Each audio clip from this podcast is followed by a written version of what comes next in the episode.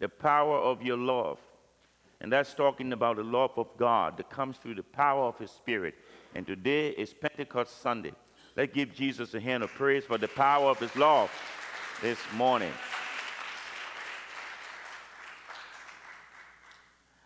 Oh, I bring grace, mercy, and peace to you from God our Father, His beloved Son, Jesus Christ, and the Holy Spirit who calls us into fellowship.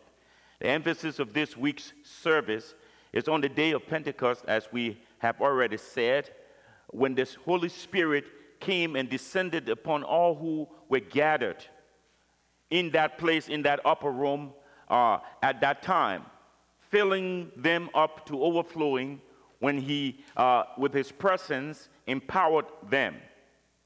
The commemoration of this event is a longing that the prophet Moses had long ago, as he just read in the first reading this morning, wherein Moses had uh, called the 70 elders around the tent. And as they were there, the, the Lord uh, was able to move the Spirit from on Moses and he rested it upon all 70 of them. And they started to prophesy according to the Bible. Well, two of the elders stayed in town and did not come at the tent. And the Bible tells us that people came running to Moses to report that those two elders that stayed in the camp in town were prophesying. And so that he needed to send people there to stop them. And Moses' response was, I wish all of you were, were, were, were filled with the Spirit. That was a hope that he had. The hope that Moses had at that time became fulfilled at the day of Pentecost when the Spirit of God came and rested on everybody in that room. As a matter of fact, he rests or comes into every person who is baptized, born again, with the uh, power and presence of God in their life. So, everyone in this room this morning has the power of that presence inside of you as long as you are born again. The Spirit of God is with you this morning. That was Moses' long ago hope that everyone would be uh, filled with the Spirit of God, not just a certain group of people as it was in his time. This event also presents a fulfillment of Jesus' promise to the disciples as we read in the gospel this morning, where it says in John 7, verse 38, Whoever believes in me, as scripture has said, he says, river of living water will flow from within them. The river of living water is the word of God. It is the spirit of God. It is through that flow that the spirit of God who is inside of every believer works in and through us and work magnificently as God is doing his purpose in and through us uh, you, through you will flow rivers of living water. And I told you that when I was a young man coming up, standing in front of the class and making a presentation was the most difficult thing for me. I could not sleep during the night if I had to present the next morning. But when the Spirit of God came and rested on me and within me, it changed everything. I started doing things that I could not do before because that flow began to happen as I yield myself to the Lord's will to have his will done in and through me.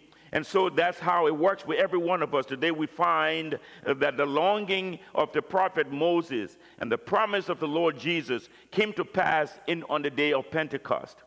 And so the celebration of Pentecost is a festival that the Christian church scattered all around the world should identify with because the Holy Spirit is here today just as he was with them yesterday. The same Spirit that was there yesterday is the same Spirit that is with us today, giving His life daily and freely for us. That's what the Spirit of God does. He is, as I always tell you, the longest missionary that has ever, ever been sent on an assignment and is still on that assignment, still carrying out the same work that he was called and sent to do. That has never changed. The mandate of God has never changed. It has remained the same yesterday, today, and forever. It will be the same. And that same spirit is with us today. But the question is, how much of him are we using or allowing him to use us? It's the question that the church needs to answer. Another fascinating truth is that today is Memorial Day Sunday. Another memorable moment in history when brave Americans gave their lives to, uh, to, to save others and, and, and free them from death. Many of these young men and women were deployed outside of uh, their native land to resist or prevent a worldwide spread of terrorism. Uh, or, uh, authorities that are considered dangerous to global peace and tranquility. Uh, they died in the line of duty, and these are the people that are being memorialized today. Some of us still remember relatives and friends that had left us as a result of their pledge to defend uh, their mother's land. That's why we mem- commemorate Memorial Day on a Sunday like this. So, just like these soldiers who are being memorialized today, we re- remember another who, had, uh, who left his home and was deployed on a very dangerous mission. He was sent from heaven to earth, and his name is the Lord Holy Spirit. See, the Holy Spirit is not a force, the Holy Spirit is a person. He makes up the Trinity. We have the Father, Son, and the Holy Spirit. The three of them make up the Trinity. He is a person, just like the Father is a person and the Son is a person. So he has been sent to the earth. Jesus says, I will never leave you uh, comfortless or orphan. And he left and sent the Spirit of God here who is present with us in this worship service this morning. He is here and he is in every worship service where the name of Jesus has been lifted up high this morning. The Spirit of God is present in those places. Can you imagine? You cannot uh, try to comprehend how this happened, but it is what happens when uh, we gather. The Bible says, when two or three gather in the name of the Lord, Jesus says, I'll be in your midst. What is he talking about? He's talking about his spirit being in our midst. And that's why it was essential that the Spirit of God comes to earth.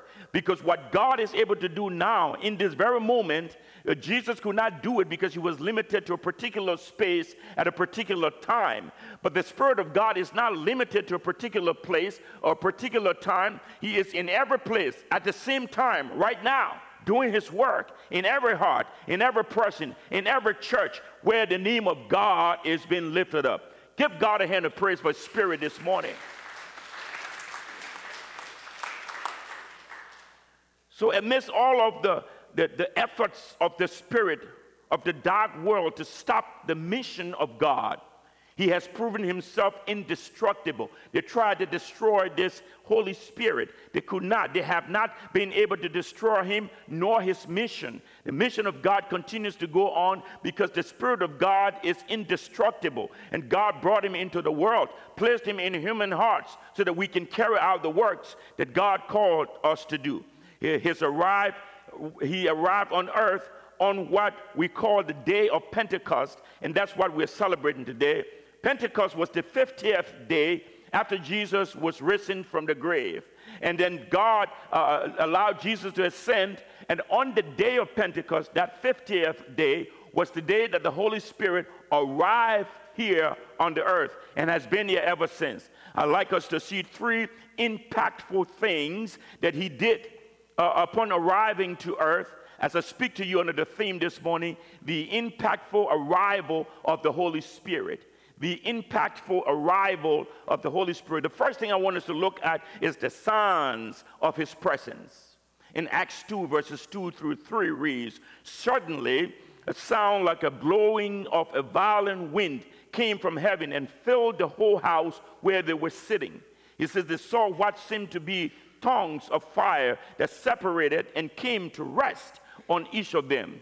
Here in this text, it describes the Holy Spirit coming in as a blowing, uh, uh, as, as the blowing of a violent wind. The description that we see in this text, I believe, depicts something about the Holy Spirit that's been a part of the Trinity, also give him the name I am. The Holy Spirit can be known as I am, meaning he can be who he wants to be at a given time. So appearing here as a violent wind uh, uh, uh, doesn't mean that uh, this is how he always makes his presence known to us. But this is how he came at this moment and made his presence felt. But there were other times when the Spirit of God appeared and did not do what he did here using this violent wind as he came. In the story of Elijah in the Old Testament, it was a gentle whisper that appeared in 1 King 19 uh, after uh, Elijah had ran away from Jezebel and hid himself under this juniper tree, the Bible says that he was looking for the presence of God, and that this, this uh, strong wind came, and he thought uh, God was in the wind, but God was not there in the wind. And he started looking at other signs to see God in it, but God was not in it. But then this gentle whisper came, and that was where the Spirit of God was.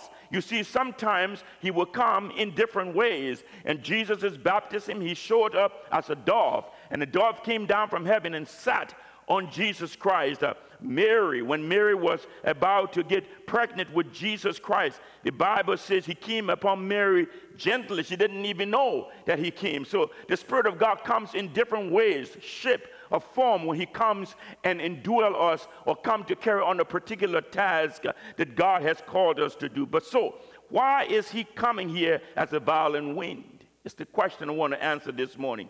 He is presenting himself as what? Power. Remember Jesus' word to his disciples in Acts 1 8. He says, You shall receive power when the Holy Spirit comes upon you. And this is, this, this is the example of what that is like. This is the picture of what it is, is like when Jesus shows up with power. We all know the power of wind.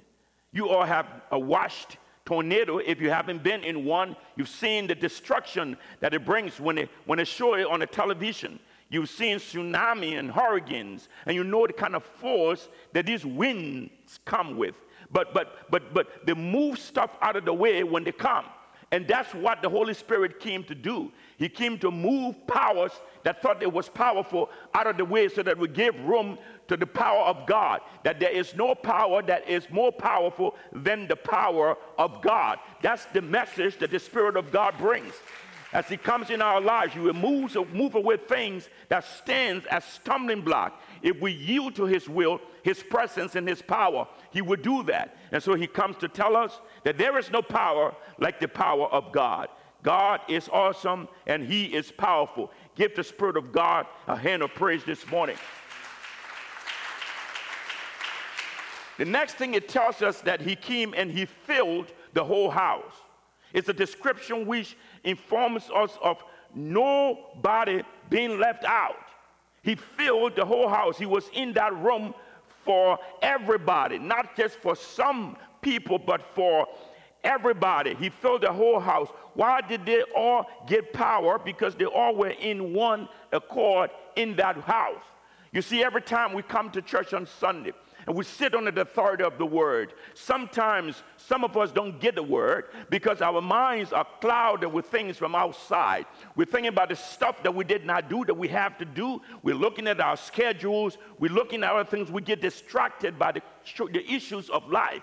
But once we get ourselves tuned in and allow the Spirit of God in the presence of that service to move in your heart and do things in you, you'll never leave this place the same. But He's here for everybody who comes. Give God a hand of praise this morning for the Spirit of God.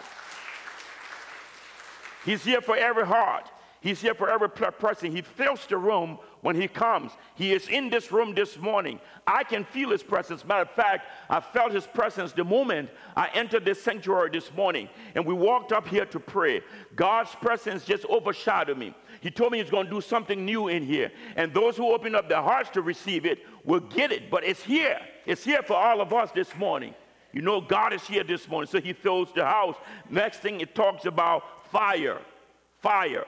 Tongue of fire that separated and came to rest on each of them. Fire represents the presence of the Holy Spirit. Moses in the burning bush Bible tells us that the bush was on fire, but the bush was not being consumed by the fire. This is the description of what God does when He comes in our lives. He comes as the consuming fire, and He enters into our souls and into our hearts and He brings about this cleansing that begins to happen on the inside of you that nobody can explain, not even you yourself, but you're enjoying what He's doing as you yield to His will. He's taking trash out of your life, taking stuff out that don't belong there, like He did when Jesus entered the temple and threw those tables upside down and threw people out of those, the temple. When the Holy Spirit enters our hearts and we yield our will to Him, He comes in and He cleanses and He changes and He makes us new again. And people see us, we're a brand new person because not because of the work you do, but the work that God is doing in you through the power of His Spirit. Give God a hand of praise this morning. So, fire is also a symbol of judgment. Our works will be tested by fire, the Bible says, on the last day. Our works will be tested in First uh, uh, Corinthians chapter 3, verse 13. Our works will be tested by fire. Fire is also a symbol of purification. This is done through the process of sanctification. You see, somebody says, God ain't done with me yet. That's right. God is always working through us.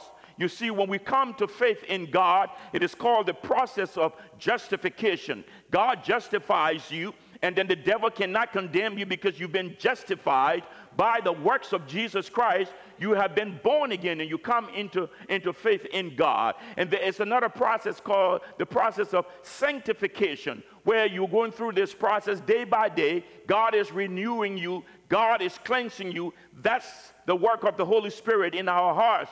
He's cleansing us, He's convicting us, He's condemning us, He's rebuking us, He's cleansing us, He's encouraging us, He's walking alongside us, He's helping us in the process.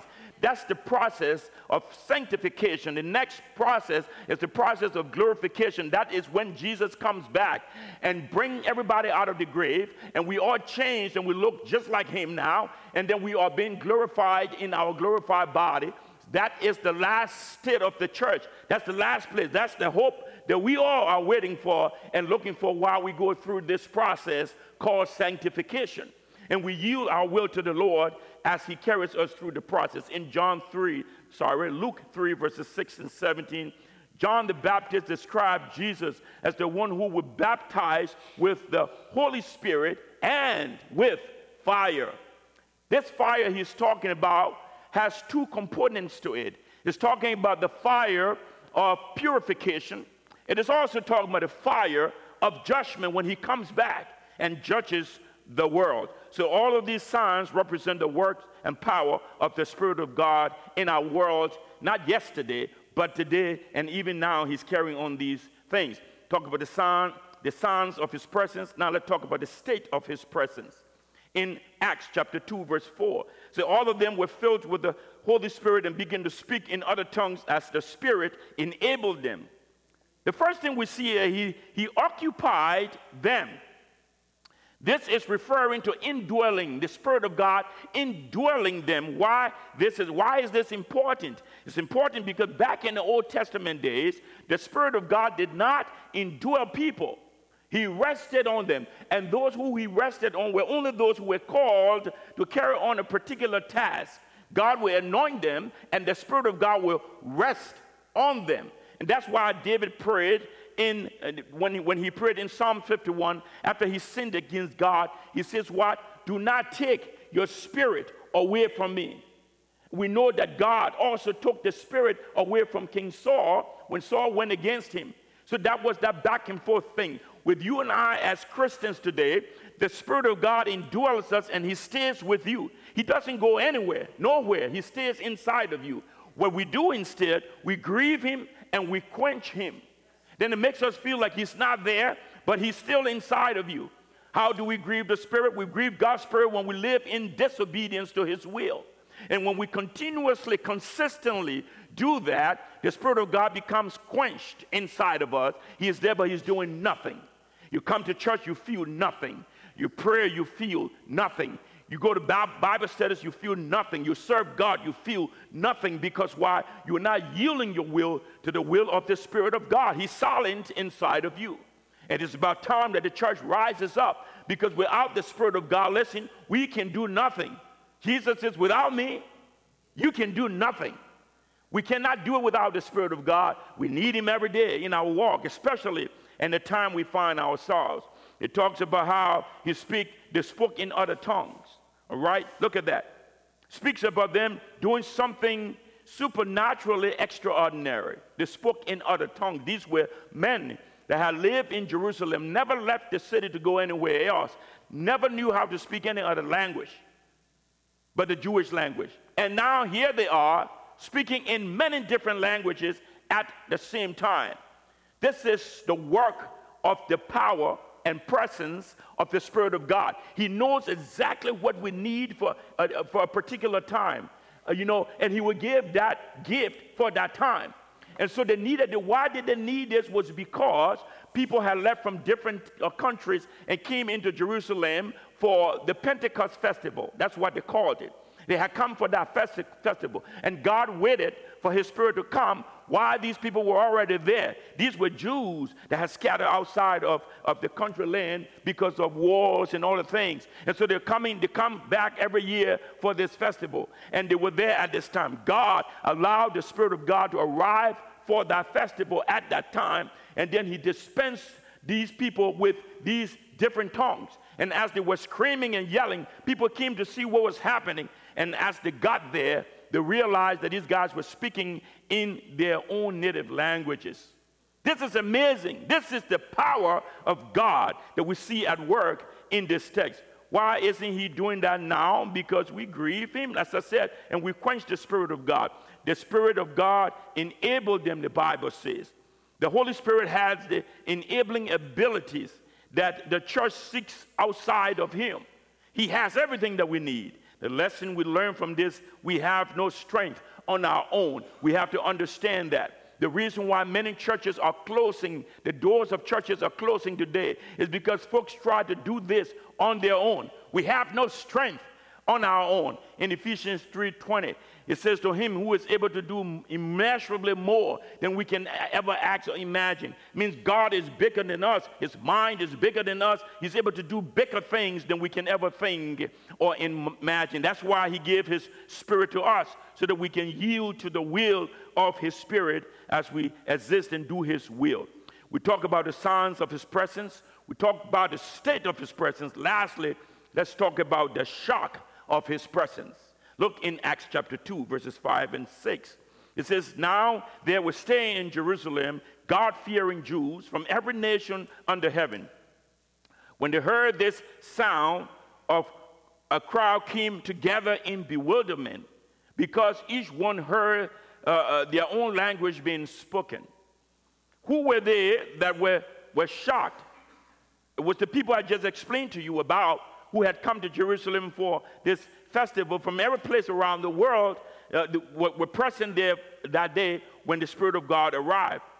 They heard what? Noise, the Bible says. They heard noise. It means that the noise that they heard was loud.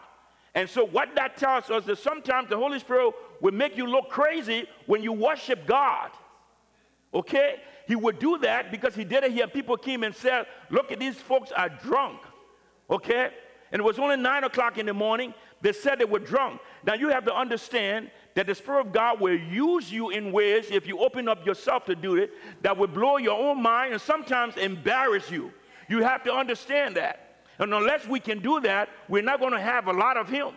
We take the Spirit of God and lock Him in a corner. We don't want Him to do this. You can't do that. No, you can't do that. Not this, not here.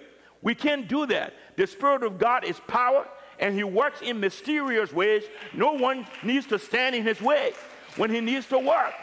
And that's just the truth about him.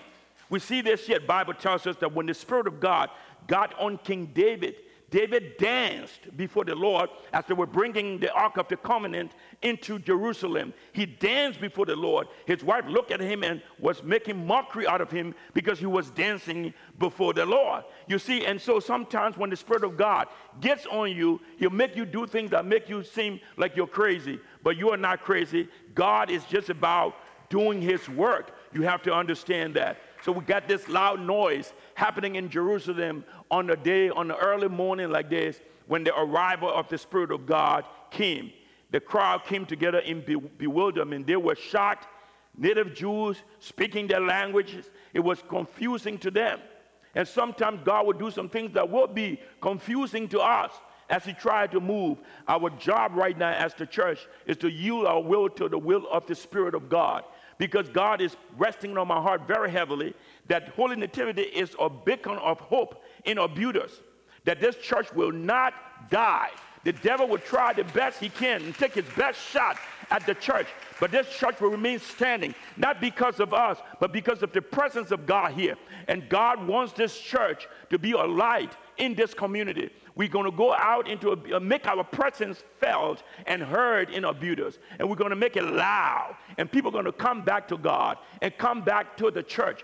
That's what God is calling us to do. That's the work that the church is going to embark on. And that's what we're getting ourselves prepared for. See the speakers that just got put up. Look at the black speakers. We are getting the sanctuary together. We got all these screens up. We're getting the sanctuary together to bring people in here and make this place warm enough for them to come in and worship God in the beauty of the holiness and worship God the way they want to worship Him. And that's what it's about. That's why we are beginning next week are offering back our traditional worship service and a celebration service. We're going back to it, and I know God is going to do wonderful things through the power and presence of His Spirit in this church, so long as we open our hearts for it. I pray that these words from God this morning would encourage your hearts and keep you steadfast in your faith, knowing always God will never bring you this far and leave you. He will not teach you to swim and let you drown. God will never build his home in you and move away. God will never lift you up and let you down. In the name of the Father, and of the Son, and of the Holy Spirit, and all God's people say, Amen.